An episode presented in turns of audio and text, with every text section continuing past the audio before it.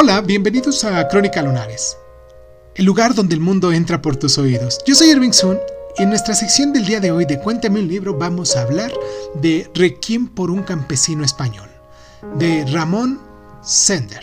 Comenzamos.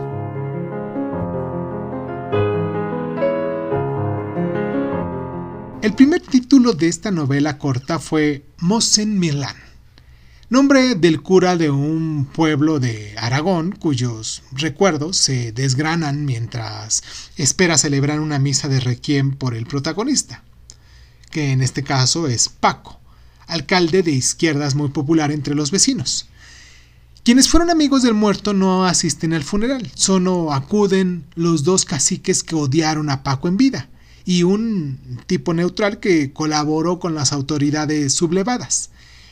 El párroco rememora la vida de Paco, al que tomó bajo su protección desde la cuna, al que se casó con Agüeda y ocultó en su escondite en el monte en los primeros días de la guerra de 1936, hasta que, engañado, lo delató a los falangistas.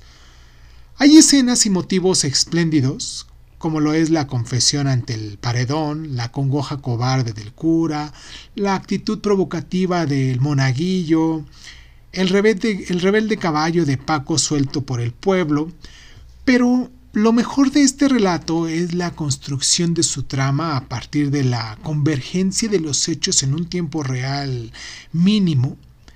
El estilo contenido y directo contribuye a, profundizar el dramatismo de un argumento en el que muchos españoles reconocieron historias vívidas durante la guerra civil.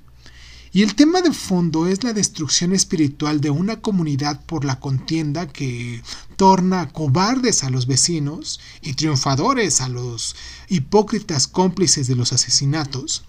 La obra nos refleja en el fondo las amargas dudas del propio escritor, cuyo hermano también alcalde como Paco fue muerto por los franquistas, y su obsesión por la delgada línea que separa la inocencia de la culpabilidad.